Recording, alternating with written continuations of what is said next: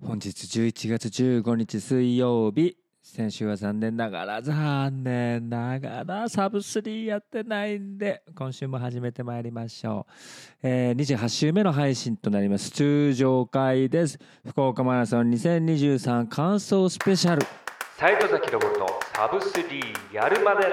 Hey everyone, welcome to Fun on Wednesday. This program is Saitazaki Habaruno's sub three-year made radio, the mysterious citizen runner born in Fukuoka. Yes, it's him. His name is Noboru, as known as Saitozaki Noboru. このラジオは私西戸崎昇が悲願のサブ3を達成するまでの日々の練習日誌や身の回りのランインフォメーションはもちろんランに全く関係のない私個人のつぶやきを含めたブログ的一人語りポッドキャストです。その名の通りサブ3を達成したら即終了。あっという間に終わっちゃうかもしれないし永遠に続いちゃうかもしれません。ちなみに現在の PB は2022年岡山マラソンの3時間10分42秒残り10分のドラマをどうぞ皆さん心ゆくまでご堪能くださいませ。それでは今週もここ福岡役員のカフェドットアンドレディよりお届けいたします。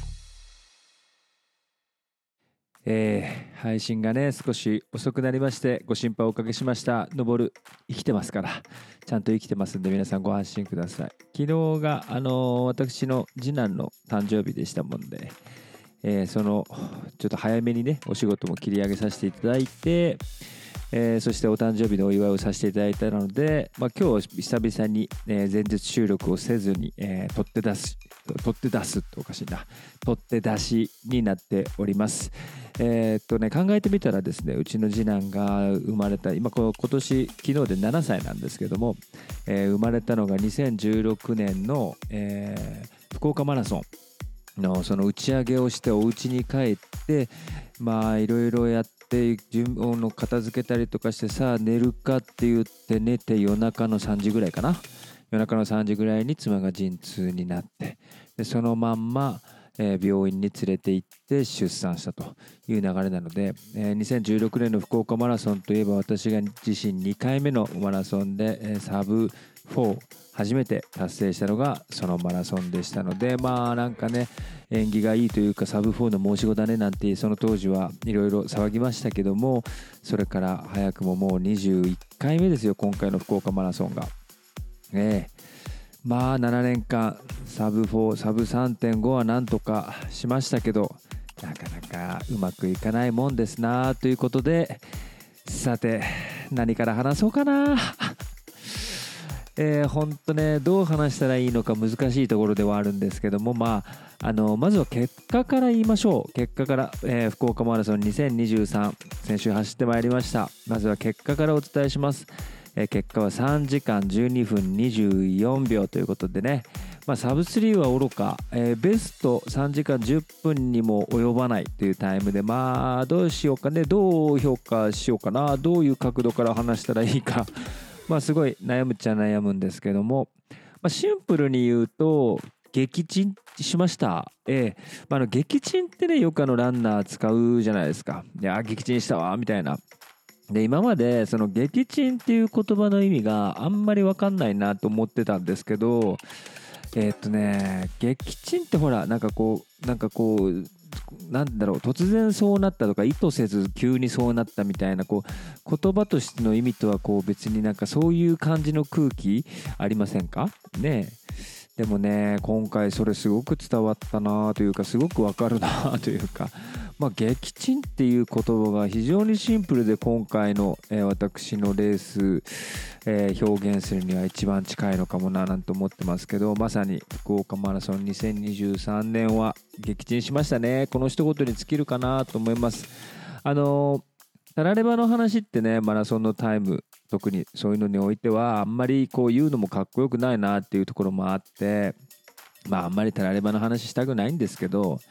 まあ、マラソンのこう走り方っていろいろあるじゃないですか。例えば事前にね、まあ私、今回私やりましたけど、そのサブ3を目指すからといって、サブ3に向けての想定ペースを考えて走るよね、みたいな。ねまあそれ以外にも、まあ自己ベストがこれぐらいだから、まあそれよりね、1秒でも縮めたいから、キロぐらい、これくらいかなっていうペースを作るっていうやり方もあるでしょうし、まあそれまでこう練習一生懸命頑張ってきた自分を信用してさほど時計を見ずにね、まあ、気持ちいいペースというか、えー、一生懸命走れるペースを維持しながら結果的にこういうタイムでしたっていう考え方もあるでしょうし、えーとまあ、よく言われるポジティブ、えー、ネガティブ、まあ、その前半飛ばして後半落ちるのを貯金作っておくタイプもいれば、えー、前半ちょっとゆっくりめにいって後半上げるみたいなパターンもあるみたいな、まあ、マラソンの走り方ってね。いっぱいいろいろあるんですけど、まあ、今回私あの、ね、もちろんあのサブ3っていうものに対してファーストトライということを言っておりましたので私の想定ペースっていうのはキロ4分15だったわけです。まあまあそのまあまあね前回はね言ってますけどまあ厳しいっていうのは分かってた。もう間違いなく厳しいっていうのは分かってた。100回でうち2回って言ってたからね。でただまあそのレガシーとかチコガーとかね直前のハーフマラソンもま同じくその4分15っていうペースを意識しながら走った結果まあなんとか走れてたのでまあハーフはいけるかなと。じゃあその先ってどうなんだろうねって言って。まあでもどう考えたって難しいだろうなと思ってたけど、まあ、大気がね五分五分って言ってたしね当時は当時はですけども。ね。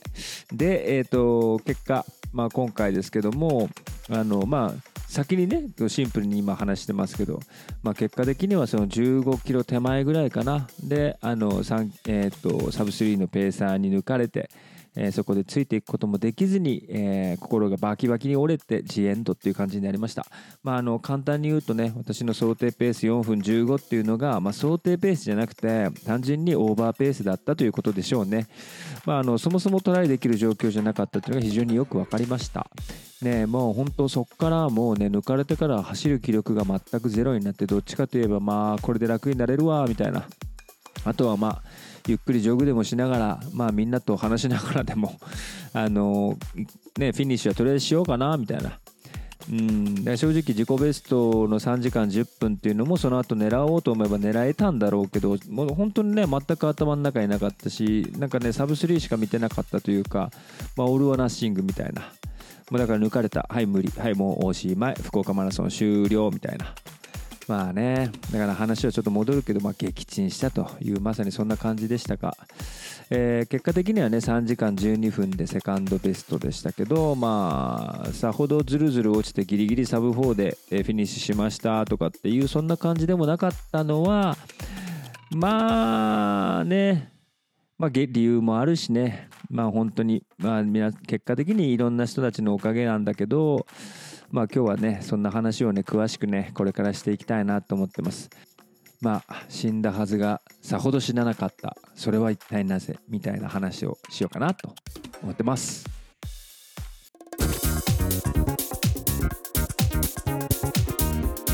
This program is Saitazaki Nabaruno sub 3-year made radio. Stay tuned. まずね話は福岡マラソンの前日に遡ります、えっと、前日あの午前中仕事が私残ってたので自宅で仕事をして昼過ぎ2時ぐらいにエキスポに行って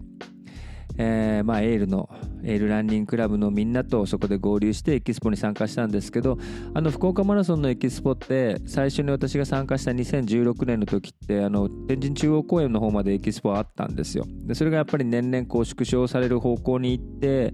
まあコロナがね決定的になっちゃったのかな。ステージもなくなってしまいました。でまあコロナの中止を挟んでね去年かな。復活はしたんだけど結果まあ縮小したままになってしまってるのかなというところではあるんですけどもまあ昔はね私もあのエフェクトランナーズと公式ランチームだアンバサダーだなんだサポートチームだみたいなことで福岡マラソン関わらせてもらってたので、まあ、コース攻略っていうので、まあ、IG 九州の人たちだったり AFE とかゆとり RC とかか、まあ、いろんなランチームをステージに呼んででそれぞれのね、まあ、コースの注目ポイントとかを話すようなコーナーを作ってそれをなぜか私一般人がステージの司会進行を私やってたりとかしてね あの、まあ、ある意味懐深いな福岡マラソンと思いますけども、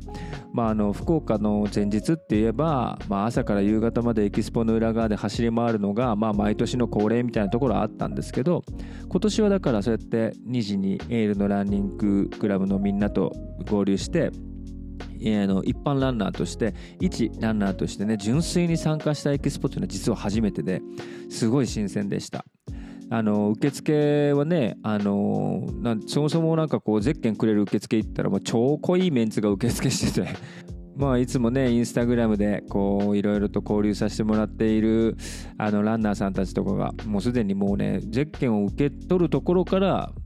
もうねテンション高い福岡マラソン始まってるっていう感じだったんですけどもまああのね前にも話したけどあの福岡銀行ブースであのリストバンドを配布してますよっていうのを私たちが本職の方でお手伝いさせていただいてますって話しましたけど、まあ、その福岡銀行の、えー、福岡フィナンシャルグループのブースもすごい盛り上がっててほっとしましたしね、まあ、そういう裏方の人間としては。であと、まあ、小池スポーツですよ。で小池スポーツはもう小池社長が本当ミッキーマウスみたいになってましたね。もう360度ぐるっと見渡したらもう 2, 2度置きぐらいにこう知り合いがいるみたいなだから完全ホームでした私にとって。だからまあそれは楽しいしかないなという感じではいましたけどまあただねほんでこう会う人会う人みんなにね、まあ、ラジオが終わっちゃうの寂しいけど応援してますって言われてもうねとにかくありがたくてありがたくてうんとねそしてこう同時にこう高まるプレッシャーみたいな感じになっていってましたけど本当この前日からそしてまあマラソンの当日マラソンの終わった後にかけて本当たくさん DM をいただきましてまあ福岡の地元の方はもちろん、えー、全国津々浦々えー、そして初めて DM をいただく方もたくさんいました。なのでちょっとこう返しきれてるかどうか心配なんで返しきれてない方いたら本当大変失礼しました。あのなんとか全部こう見たいなと思ってるんですけど本当にすごい量を送っていただいてあの初めてです。あんなにこう、うん、背中を押されるというかマラソン前にすごく応援されてしかもこう終わるの寂しいけどってみんな言っていただけるのは非常にありがたいなと思ったんですけどまああのー終わりますよ。いつかはね。いつかは終わりますけど、まあ、今回はまだ終わらないんでもう少し、えっと、引き続きお付き合いいただければと思うんですけどまああのまあそのもうちょっと話戻そうかな。えっと夜はね家族で吉塚うなぎ行きまして吉塚うなぎって福岡の方だったら知ってる方多いと思うんですけどもう我が家はうなぎは吉塚一択って決まってる、えー、家庭ですので あのまあただうなぎってね前日福岡マラソン前日って多いから、まあ、あのかの大迫傑選手もそうそうですしね。なので吉塚うなぎ、えー、多いかなと思ってドキドキしていったら全然いなかった。意外とあインバウンドすごいねと思って。世の中今本当インバウンド盛況時代ですね。もう周りはもうほとんど海外の人でしたけども前日みんなうなぎ食べないのかそれともまあねそれぞれの地元で食べてんのか。まあ吉塚うなぎって中洲にあるんでねちょっと動かないといけないから地元の人が行くっていうよりはどちらかというと福岡に来た人が食べるうなぎなのかもしれない。はわからないですけれども、えーまあ、その後帰宅しまして、えー、マラソンの準備だ家の片付けだ、ね、なんやかんやでぐんぐんぐんぐん時間が過ぎていって、えー、結果就寝したのは12時半ぐらいですかね。まあ普段の私が大体それぐらい寝てる、まあ、もっと下手したら遅いかな。なのでまあ普段からすれば特に遅いこともなくよく言えばいつも通り、えー、なんなら少し早いぐらいに、えー、寝てしかもね寝つきも良かったです。あの1回も目を覚ますことなくもうベッドに入って秒で寝落ちしてました。で本当こういうあたりはなんか強くなったなというか慣れたなとさすがにマラフルマラソン20回以上走ったらこうなるのかなと思いますけどあのそれさっき言った2016年初めて福岡マラソンを走った時っていうのは前日の夜はもう一睡もできませんでしたからねもうなんだろうドキドキしてるのか武者震いなのか何なのか。でもそのね、21回目のフルマラソンともなれればですよ。ね、いちいち目をギラギラさせて夜中過ごすなんてこともないです、もうこちらも。はい、もう寝るときは寝るっていう、もう寝るのが結局一番の疲労回復だっていうこともよく分かってるんで、しっかり寝ました。そして迎えた当日です。えー、当日は何時だったっけな？朝4時半ぐらいだったかな起きたのは。で、あの前もって炊いてた、えー、ご飯塩むすび、えー、妻に作っていただきまして塩むすび2つ食べて、えー、着替えていろいろと準備して、えー、6時半ぐらいに家を出たのか。で6時45分にライオン広場で、エールランニングクラブのみんなとエール交換。そこにはですねもうエールだけじゃなくて、まあ、今回スポンサーやってる小池スポーツの KRP のランナー皆さんだったりとか日頃大堀公園でね切磋琢磨するあの他のチームのメンバーだったりとか、まあ、あと UDC の結城くん今回ね急遽参加することになって結城くんだったりあと UDC の翔さんね。とかあとはあのほらいつもこのラジオにも出てくださってますあの倉光さんとかもういろんな方々におなんかおはよう頑張ろうねって言ってエール交換してまあその度その度にまあ本当もう同じようにねラジオが終わってしまう終わってしまうって言ってくれてるんですけどもうね頭の中でなんだろう不思議なことにこの日なんかね自分の中に変な自信があったというか多分自分の脳みそをごまかしきれてたんだろうなと思うんだけどやれるっていう気がしてたんですよ。だからいやもう終わりますんでって言ってましたけど。であとあの私のあの斎藤崎昇のサブスリーやるまでラジオシール。このステッカーを大量に持っていってこれ大量に作ったのがだいぶ前に作ってたのに全く配ってなくていっぱいあの残したままだったのでもうどうせ終わっちゃうんでねもうその日終わらせるんでということでもうみんなにバンバン配りまくってゼッケンにいっぱい貼ってもらいました。だからみんないっぱいなんかあの貼ってくれてあの次から次に「あ私も僕も貼ります」みたいな感じで言ってくれてあのゲストランナーの福田城に至ってはあの下一列全部4枚ステッカー貼ってくれて逆になんか怒られない大丈夫と思ってハラハラしましたけど、まあ、そんな感じでねなんかねステッカーをね福岡マラソン今年いっぱいあの斎藤崎昇のあのラジオやるラジシールみたいなのをいっぱい貼ってくれてるランナーたくさんいたと思います。だからあこういうことかと思ってもらえればと思うんですけども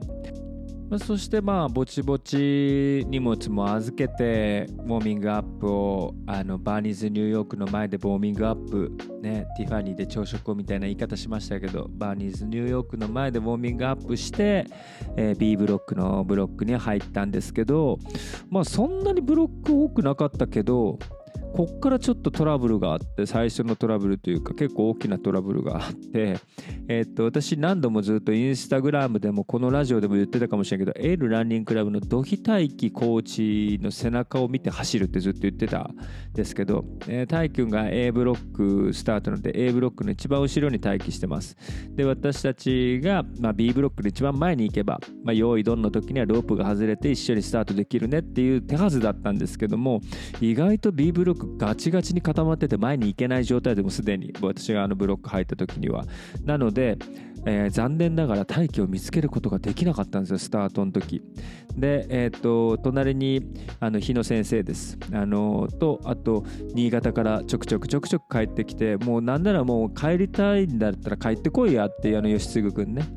と3人でえー、スタートまでの、まあ、30分弱かな。ああだこうだ喋りながら気持ち作って。ね。ああもう終わるかなとか。どうなんだろうなとか。天気寒いなとか。意外といいかもねみたいな。そんなことを話しながら30分過ごしまして。高島市長の、えー、ご挨拶とともに、えー、毎年のごとく声が通るねあの市長は。ね。そしてスタートです。いやーまだしっかり覚えてる。ここら辺の記憶はっきりある。スタートしてうんなんかこうやっぱり B ブロックだったのでそんなになんか遅くスタートしてる感じもしなかったのでまああんまりまあとはとはいえ入りはそんなに良くなかったのかな。ペース的には。最初の1キロが4分36で私今ストラバ見てますけど4分36で通過してます。なのでまあちょっと遅めだったかもしれないですけどでその後まあ私もう淡々とね結局大気を見つけようとしたけどまあ見つからないわけですよ。であのー、で結果その日野先生がまあそんな私を見かねてあのずっとこっちこっちっつってずっと前でね、あの本当先導してくれて、だからもう日野さんを見ながら、あのもうほとんど時計見ることなく、もうだからラップもさっき1キロが4分36秒だったって言ってまし言いましたけど、まあ、これはあの実際走ってる時は当然確認することもなく、もうずっと走ってます。で、えー、2キロが4分18、3キロ4分17、あ、13か。で4キロが4分125キロが4分6ということでまあ最初の5キロのラップ平均ラップが、えー、4分19秒。なので21分48か、えー、サブ3に必要なのは21分15なので、まあ、ここでだいたい30秒ぐらい若干ロスしてるんですよね。でちょっとまあ焦ったのはあったかな少し。でやっぱ待機を見つけきれてなくて待機の集団もいないっていうような状況で5キロ福岡タワーまで走ってるのでおっとこれは少し遅れ作ったかなと思いながらまあただやっぱり日野さんはずっとね隣で声かけてくれててまあ焦らなくていいですよみたいな。今ペース乗ってるんで大丈夫ですよみたいな。だからまあ日野さんを信じて走ろうと思って。ただやっぱなんだろう。あのテンションが高い時って、まあ、この前例えば東京レガシーハーフとかってテンションむちゃくちゃ高くて用意どんでスタートして、まあ、4キロぐらいまではもうほぼ記憶がなくてわーってなってで、えー、大体10キロぐらいであ苦しいなってそこでやっと苦しいなっていう世界なんですけど今回はね結構早くてなんかあきついなーって思ったのが。あの5キロ過ぎたぐらいからもうちょっと若干きついなってなっててまあでも、ね、さっきが4、えー、と30秒ぐらい5キロでねロスしちゃったからあの5キロから10キロでちょっと取り戻していってイーブンペースに戻していかないといけないかなっていうところもあって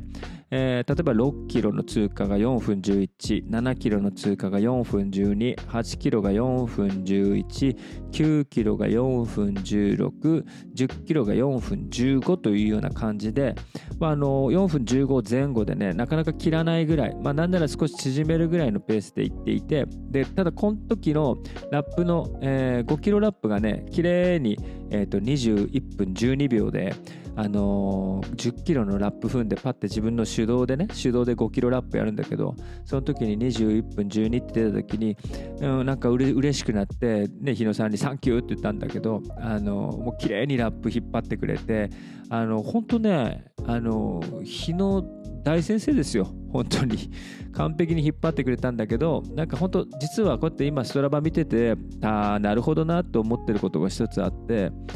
あの実はね10キロ過ぎるぐらいまで。あの最初の5キロの時に1回ね私ね心肺が200まで上がってるんですよね。うん。レガシーの時って実は心肺一番高く上がっても180までしか上がってないんだけど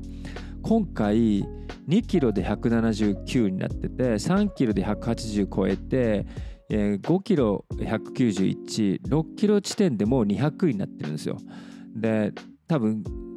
なんだろう緊張しすぎて多分そもそもの心拍がスタートの時点でやっぱり150とかあったのでなんかねやっぱそこら辺のコンディションも含めてうまくコントロールできなかったんだろうな、まあ、あとはオーバーペースなのはオーバーペースなのでもともとがね。なのでまあ仕方がないんですけどで結果ですね10キロ過ぎた時もきつかったんだけどただこの21分12秒っていうラップを見て少しちょっとこう心の中に余裕ができたというかあこのこのまま刻んでいけばいいんだなって思ったんですよ。ただ思ったのもつかの間今回ねちょっとね結構大きなチョンボしたなっていうのがその行きの松原の間を通過してる時に最初のえっ、とジェル飲んだんです。アミノサウルス今回初めてあの初めてじゃないか。レガシーに続いて2回目。でもまあレース中に飲んだのは初めてなんですけどこれがねあのー、まあモルテン今まで飲んでるとモルテンって硬いんですよ。結構ジェルとはいえ。お餅みたいな感じ。お餅までいかないけどまあちょっとまだねあの歯ごたえがあるというかあの固形なんだけどアミノサウルスはちゃんちゃんとというかねもうなんかどちらかというとこう水のような感じなので飲み慣れてなかったんだろうな失敗したなと思ったんですけど思いっきり喉に入っていってむちゃくちゃむせたんですね。でむちゃくちゃむせてむちゃくちゃきつくなったんですよ。でむちゃくちゃその本当にこうあの息ができなくなっちゃって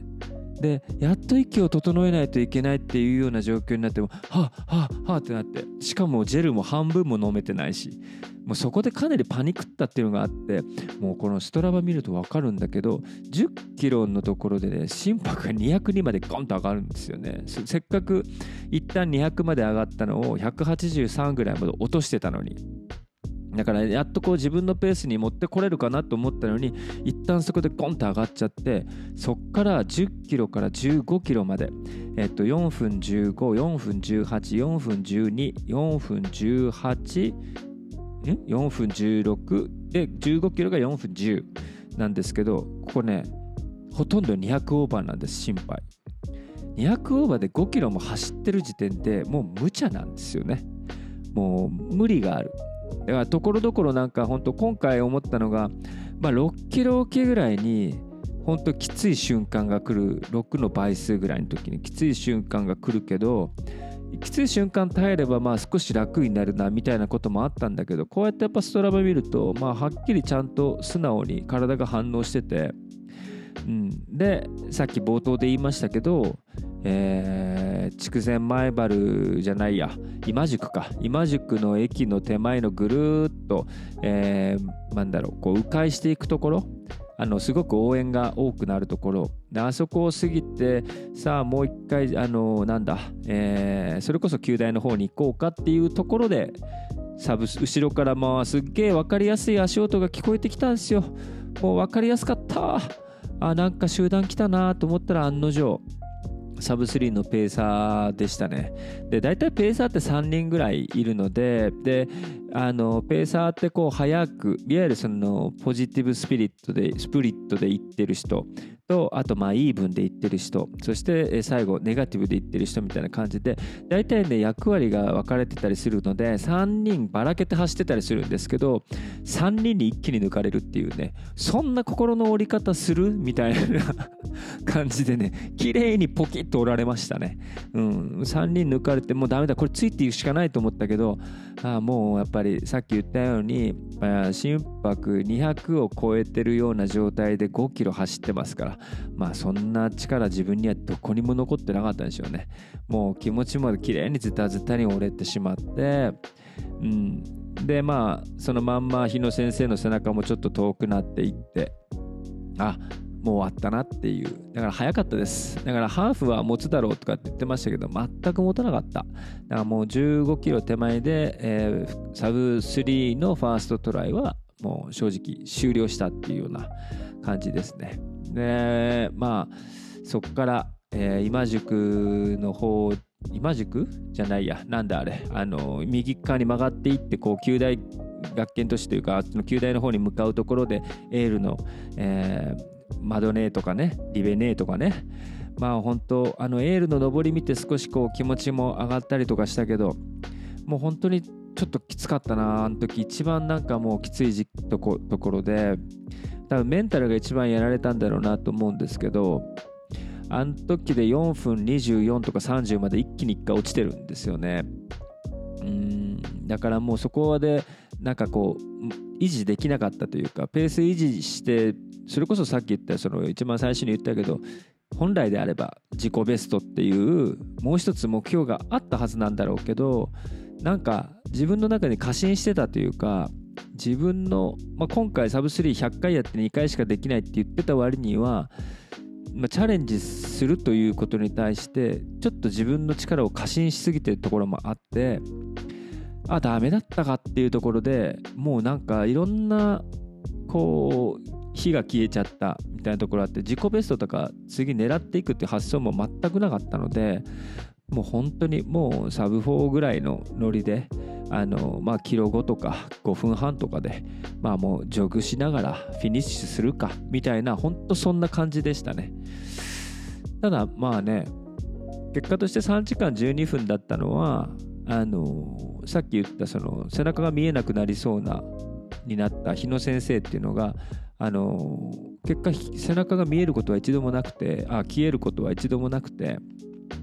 ずっと背中が見えるところに行ってくれたんですよ。だから、まあ、距離にして一番離れた時で10メートルぐらいかな。でも、うん、なんか多分日野先生はねもっと全然速く走れたしあの1週間前の下関でも2時間あ3時間10分ぐらいで走れてたからうんまあでも多分あれだろうなその自分が先にさーっと行っちゃったらそれこそね私がもう全く試合放棄するっていうのを、まあ、感じてたんだろうなと思って。だからああ日野先生待ってくれてんだなとか思ってうんなんだろうね。最初はもう言ってくれやと思ったのね。もうもうとにかくもう俺のことなんかほっといていいからとりあえず自分のレースしてください。あと少もう残りもうね本当だったらもっと速く走れるしそっちの方がきっと楽しい福岡マラソンなんだろうからもう僕のことなんかほっといて言ってくれよって正直もう思ってた。だしそうしてくれた方がもう楽になれるって思ってたんけどまあなんか、うん、本当なんかねこっちがペースをぐーっと落としてもしっかりペースを落としてまあそのつかず離れずというかぐらいのところでずっといてくれてうん。なんかまあねありがたいよね。なので、うん、じゃあまあその気持ち答えたいなと思いながらも体がついていかなかったけどまあでもねあのまあこうやってラップ見るとまあ5分切っちゃったのは1回32キロのところで5分8ってなってるからこれもう分かりやすく野良坂だな。まあ野良坂以外ではまあ5分っていうところまでは落ちなかった。のはもう完全に日野さんのおかげかなというふうに思います。もう最後までほんとずっと最後まで。で途中途中本当に自分が垂れそうだなっていう時にはなんならあの隣についてくれていろいろちょっとこう簡単な会話をしてくれたりとかしてねもうこのままいったらキロ5落ちキロ5まで落ちちゃいますよとかって言ったりとかしてうん。まあ本当おかげさまです。もうなんかうん。あのちなみにねそうそうちなみに思い出した。あの大気はどこに行ったんだ問題っていうのがあってで大気は結局そのスタートしてからえー、っと初めて大気の姿を確認したのが、えー、旧大の折り返しです。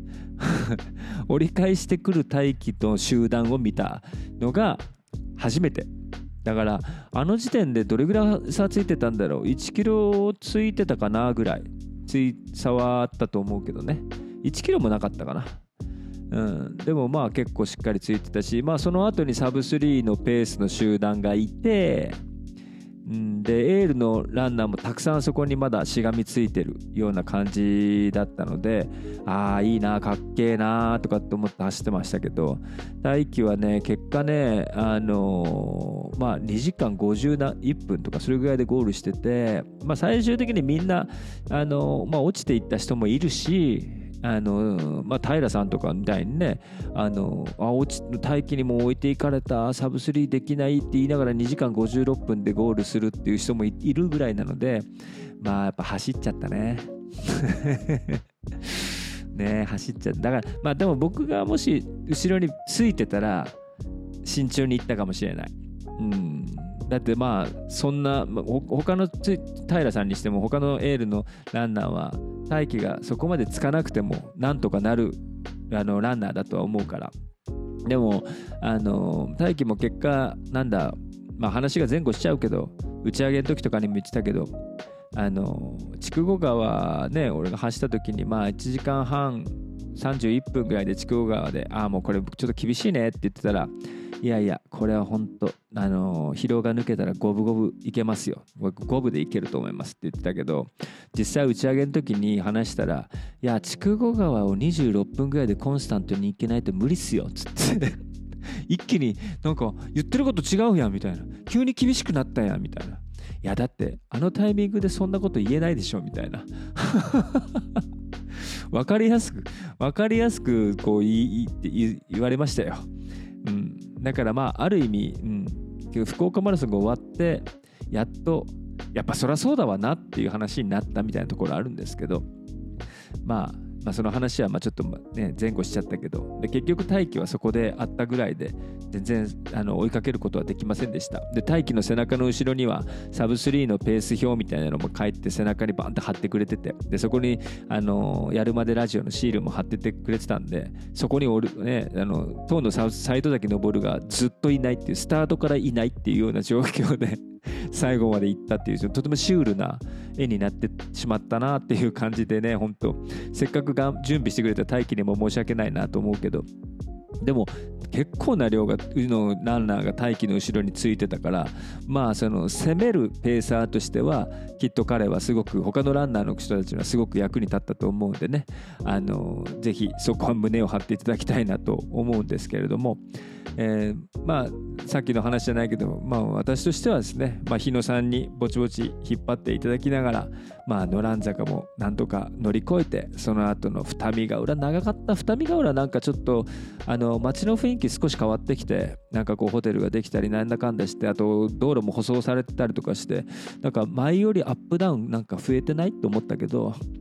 考えてみたら私も2019年の福岡マラソンが最後で202021と、まあ、コロナで中止になってで去年は岡山走ってるので、まあ、実に、ね、4年ぶりの福岡マラソン。だからまあ知った体ではいたけど改めて走ってみるととんでもなくやばいコースだなっていう改めて思いましたね。あのやっぱ野蘭坂が31キロ時点であんなもんが襲ってくるっていうやばさ。うん。でもやっぱりねその後ずっと続くんですよ。あのこれを今回10回大会？10回記念でやっているっていうこのコースでもう初子貫徹で10年やり続けてる福岡マラソンもまあすごいなと思うしそんなこんなでもちゃんと毎回エントリーしてくる福岡のランナーさんってやべえなと思いますけどね。まあ私もそうかもしれないけど、まあ、みんなやっぱ福岡のことが好きというか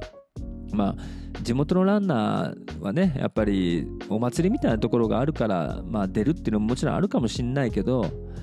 いややっべえコースですよ本当。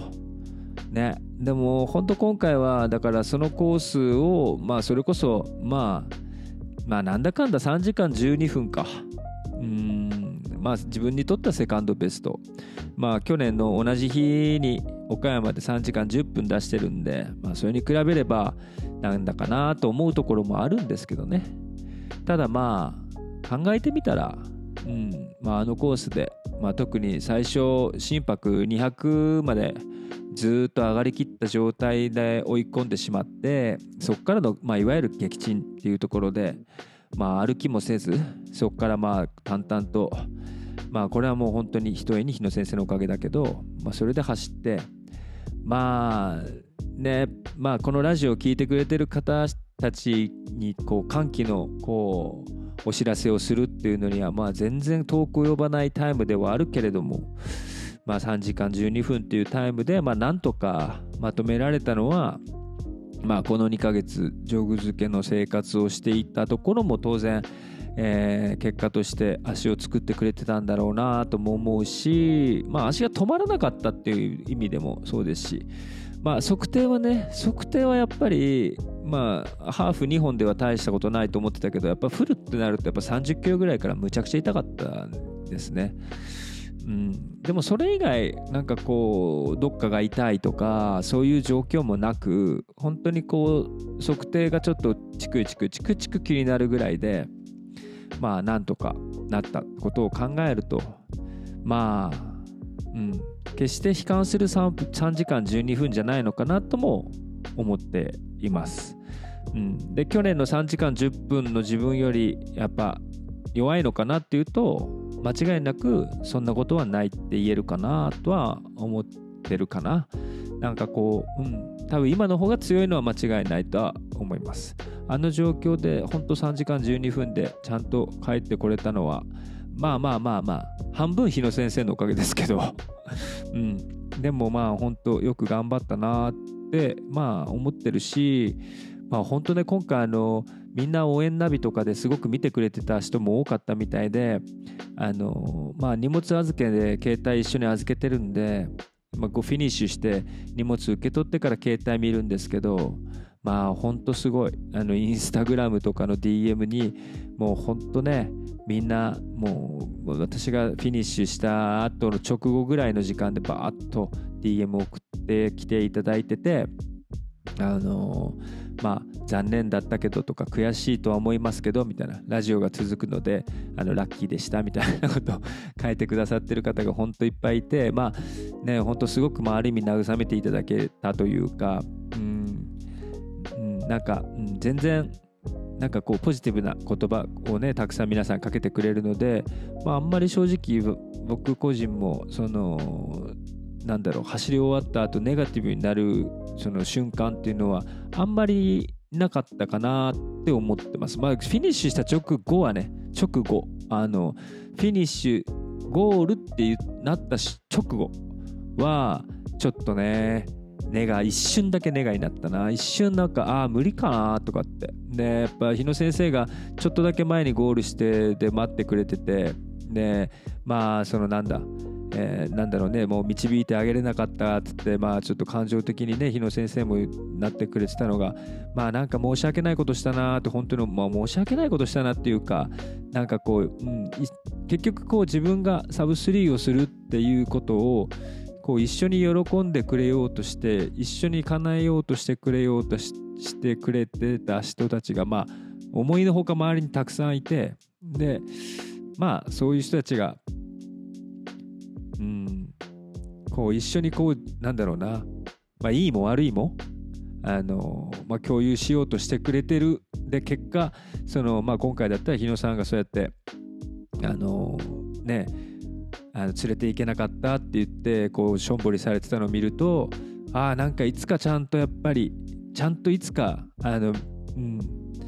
喜ばせたいというか一緒にこう喜べる日が来たらいいなって改めて、うん、思いましたね。なんかやっぱサブ3ってねむちゃくちゃハードル高いよ。ほんと。もう今回改めて思ったけど。なんであんな早いの？みんな。すげえなと思いました。うん、だしまあ、うん、はっきりやっぱはっきり足りてないなっていうのはもう感じたな。すごい。何が足りてないって全部だなっていう。うんまあスピード感その4分15キロ4分15っていうものをまあこなすこなさないのスピード感もそうだし持久力ももちろんそうだしまあねジョグ漬けだっつったって 2, 2ヶ月弱ですからそんなんでジョグ漬けなんて言っちゃダメですよ。うん、まあ400とか500とか走って毎月走ってる人たくさんいるわけなんでね。だからまあ本当毎回マラソン走る時に思うけどやっぱりこう抜かれたりとかねするたびに自分の前をたくさんの人が走ってるのを見るたびにあもうこの人たちは自分よりもまあ1分でも1秒でも1キロでも多く努力してきた人たちなんだなっていうのをまあ毎回思うわけなんでうんまあ自分よりもねもっともっと今回早いタイムでゴールした人たちでさえサブ3をやれてない人たちもたくさんいるわけで。だしまあエールでね一緒にずっとまあ特別練習会みたいな時とかに顔を合わせる、まあ、鈴木さんとかもそうだな。鈴木さんとかなんかあのインスタでいつもね自分の練習日誌みたいなことを上げてくれるから、まあ、同じくサブ3目指すランナーとして、まあ、ただ鈴木さんの方がもうよっぽどやられてるんでわほんとここまでやるってやべえなとか思いながら見てたけど、まあ、その鈴木さんも今回は2分 ,2 分足りなかったのかな。鈴木さんって無理なら俺無理だよって本当に思っちゃうぐらいやっぱとんでもなくやっぱりあの壁が高い。壁が高いとはいえそこを超えていったランナーも常に一緒に練習してるランナーだったりするのでうん。多分同じ練習同じ練習をこなしていけばいつかはできるんだろうなっていう期待もあるみたいな。まあ何言ってんのか分かんないけど、うん、とりあえず、うん、何も得なかったことはないんで、ね、人生無駄なことは何一つないからですね。まあ今回はこういう結果になりましたけど、まあ皆さん、あの本来ね、ここでね、最終回ってなって華々しく終わって、ね、5月11日からスタートして、えー、半年かな、ちょうど。で終わるっていう、まあ綺麗なというかかっこいいフィナーレ。えー、迎えるはずだったんですけども、えー、最短で来年の2月4日の別府大分毎日マラソンまで続きます長いあとあと何？あと2ヶ月？ん？あと2ヶ月半ぐらいあります。なので、えー終わるの寂しいって言ってくださった皆さん心配しないでください。終わりません。まだ。まあ天後はねちょっとしばらくちょっと休憩しようかなとは思ってますけども終わりませんのでどうぞ皆さんご安心ください。はい。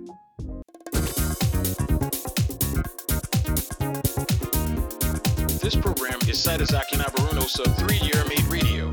Stay tuned. というわけでね。えーっと次の別題は年またぎですね。年またぎたくね。ほんと年末年始ゆっくりやりてーみたいなとこありますけどね。まあやんなきゃいけない。練習なんとなく想像ついてたりするし。まあいろんな方がね本当あのこういうのやった方がいいかもしれない。ああいうのやった方がいいかもしれないって教えてくれてるし。ああそうあと一つ今回やっぱり思ったのがそのサブ3をやる上で必要なステップみたいなのっていくつかやっぱりあるじゃないですか。例えば、えー10キロを40分切るとかね。ハーフを1時間25分切るとか。あのそういうステップを私は何一つクリアしてない。それはいけないわみたいなとこあるんでうん、なんかちょっとそういうのもねちょっとトライしてみようかな。10キロ TT とか。まあまあまずは5キロ TT かな。19分台18分台とか。なんかこうそういうのをトライしてみたりとかして。まあそのサブ3に行くまでを今まではこう大きなステップで考えてたけどまあ間に階段を作って一つ一つクリアしていくっていうやり方もありかもしんないなと思ったし。そうなもう一つさらに言えば別題でサブ3をやるっていう考え方よりもまずはベストを取りに行くっていう考え方も一つ大事なのかなっていう気も今してます。そのまあ今回3時間12分でベストではない。ベストは3時間10分。ってなると、まあ、自分の中であこの1年で成長できなかったのかな。どれぐらい成,、まあ、成長してたとしてもその成長度合いがちょっと測れない。うん、だからこう自分を褒めてあげられないみたいなところもなんか若干気になったりするのでなんかこうサブ3という大きなステップをバンと一気にぶち抜いていくっていう発想ももちろんいいかもしれないけどちょっとその前に自己ベストを取りに行くっていうのを一つ別題はやってみてもいいかなとは思ってます全部が全部サブ3サブ3サブ3みたいに言ってなくてまあ、今シーズンあと4期残ってるんでね。別大北九州、えー東京佐賀桜とあるんで、うん。まあ、どこでサブ3もう一回狙いに行くかっていうのはまたちょっといろいろこれからの練習の仕方とかも含めて考えてやっていこうかなと思ってますけど、まあ、ちょっとね過ごし方は変えるかもしれませんね。練習の過ごし方もね。今まで毎週1回エールに行ってたのを1回じゃなくて増やすとかね。まあ、ジョグ漬け漬けっていうのも、まあ、どういう風な質に変えていくかとかそういうのも含めてちょっとしっかり考えていきたいななんて思ってます。いやーそれにしても、あのー今回福岡マラソンあの天候はそんなに悪くなかったけどやっぱ海風がやっぱブンビュン吹いてて、まあ、風ねと本来のコースの癖の強さみたいなのもあって、まあ、結構苦戦したランナーの方はたくさん多かったと思うんですけど、まあ、その中でもやっぱり私の知ってるランナーさんたくさん PB 出してたりとか、まあ、PB じゃなくても本当にすごくあの狙ってたタイムあのコンスタントに出されてたランナーさん本当たくさんいてでそれがたとえ自分よりその速いとか遅いとかもう全く関係なくてねあの、まあ、目標を達成した人たちの顔をやっぱあのフィニッシュエリアで見るのはなんかすごいかっけえなと思いました。むちゃくちゃ輝いてた。うん。男女問わず。とにかくかっこよかったなまあもちろん自分はねその3時間、まあ、10分12分で走れるんであのじゃあ3時間半とかサブ4とかの人たちがどうかっていうといやでもその人たちでもその時間目標達成したとか、まあ、3.5初めてやった人とかサブ4ちゃんとあの福岡で走れました。まあほのかピンとかもそうだな。とかっていうのを見てるとああかっこいいなっていうかやっぱちゃんと目標達成するって本当すごいすごいことだなって思ったんでうん。本当まずはそこだな。その顔したい。もうそれ本当すごく今回むちゃくちゃ思いました。はい。そんなこんなで私の福岡マラソンはそんな感じで終わりました。ええ。まあ悔しいな。悔しいけど。まあ経験ですよ。これも。43歳。ね。まだまだ長いんで。まだまだ頑張ろうと思います。はい。で打ち上げの話はねちょっと次回話しようかなと。また長くなっちゃうんで。っていうか、えっ、とさっき天候配信は、えー、もう通常配信はねしばらくお休みしますって言ったけど、えー、今週はやりますんで、えー、なんでかっていうと、え今週土曜日私あの東京六体フェスで、え初めてペーサーというものをやります。でしかもね、あのまあ、そのポケットのアイロ君に、えー、ご指名いただいて、えー、東京まで行って、えー、ペーサーしてきますんでね、まあ、その前日？ん？その当日か？当日配信になるのかな？なので、まあ、ちょっと今回も福岡マラソンのことをずっと終始話してるんで大河の話大河だって関ヶ原ですからね私もクライマックス1回福岡で最初のクライマックス迎えましたけど、えー、松潤家康もね結構なクライマックスを迎えてましたからねその話もしたいなと思ってます。なので今週は天狗配信はまだやろうかなと。だからイレギュラーですけどね。イレギュラーな天狗配信をやろうと思ってますけどね。で、えー、再来週はマクドナルドですね。マクドナルドランニングフェス。こちらの方はもうエントリー締め切りが終わっちゃいまして、えー、全部で500名ぐらいだったかな。今リスト最新の状態でリスト先見せてもらいましたけど。私は、えー、どうしようかなと思ってましたけどエールのチームでリレーで出ようかなと思ってましたけどさっきも言いましたけど福岡マラソンね不甲斐ない結果で終わりましたからもうね、わちゃわちゃやってる暇はないっす。ということで、えー、急遽私は20キロソロ部門にしっかり本気で走ろうと思ってます。本気っつってもまあね、どれぐらいかな。でも、様子見て、うん、キロ、まあやっぱり、そうだな、サブ3のペースぐらいで走れたらいいなとは思ってます。それぐらいちゃんと走ろうと思ってますんで、で終わったらさっさと終わったらまあすごくそこから盛り上がって楽しもうかなと。であの2.5キロの周回ペースですけどまあお子さんもいっぱい走るでしょうしまあその周回コースね結構何十人何百人と走ると結構狭いんでねコースはね。あの走りやすいけど幅がそんなにないのであのまあそこねうまくかんあの考えながらあの無茶せずあと、まあ、何よりも、まあ、一緒に参加している皆さんと楽しく走ろうかと思ってますんで、えーと、マクドナルドランニングフェス参加される皆さんは、えー、ぜひあの一緒に盛り上がりましょうということです。はい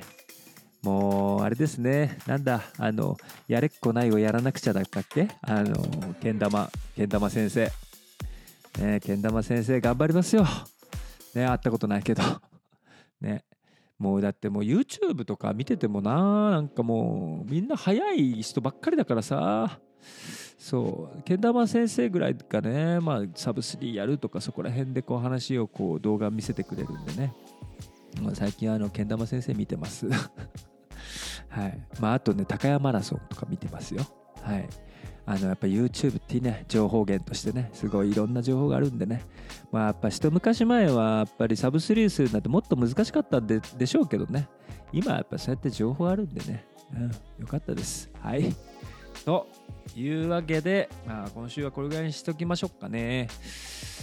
50分ですか。福岡マラソンだけでここまで持ってきましたけどね。まああのうん。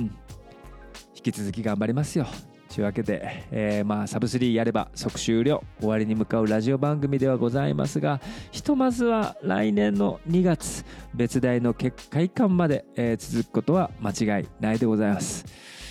はあまあそういうことだから、まあ、続いている以上はね少しでも番組よくしたいなと思ってますし、まあ、今回本当にたくさんの人が聞いてくれてるっていうのを実感したのであのー、まあ本当引き続きやる以上はね、楽しく面白くやっていきたいなと思ってますし、まあ、ゲストとかもねちょっと呼びたいななんて思ってますんでねあのぜひ引き続きラジオを聴いていただけたらなと思っております。あのちなみにそのご意見とかご感想などあったらぜひですねあのインスタの DM でも構いませんしあのどしどしお気軽にお送りください。あの、まあ、番組内でもねこういうこのラジオの番組内でご紹介できたらなとも思ってますし。あと Apple Podcast と Spotify とか、まあ、そういうのも番組のフォローとか登録が可能になってます。でねこのフォローとか登録をするとあの番組がですねこうなんだろうこうおすすめとかに出てきたりとかっていう風にねしてこう初めてこの番組を聞くっていう人もこう少しずつ増える可能性も出てくるのでぜひ皆さんご協力をお願いいたします。もうせっかくサブ32月まで引っ張るんだったら2月サブ3してねもう大演談で終わりたいんでぜひ一人でも多く背中を押してくれる人を増やしたいなと思ってますのでご協力お願いします。斉藤崎昇のサブ3やるまでラジオ。次回は今週土曜日28.5週目の配信となります。えー、期間限定の天狗配信はもう終わりましたけど先週で、えー、今週はイレギュラーで、まあ、福岡マラソンのスペシャルで今28週目が終わっちゃったので、まあ、それ以外の話を来週しようと思来週じゃないや。土曜日しようと思いますんで、えー、ぜひお聞き逃しなくということで。それでは皆さんもうしばらくどうぞこのラジオねお付き合いください。まあいつかね本当に終われんのかな？終われんのかな？まあわかんないですけど聞いていただいていればいつか終わりますんで。もう少しだけお付き合いください。というわけで皆さん良いランニングライフを引き続きお過ごしください。Have a nice running day バイバイ。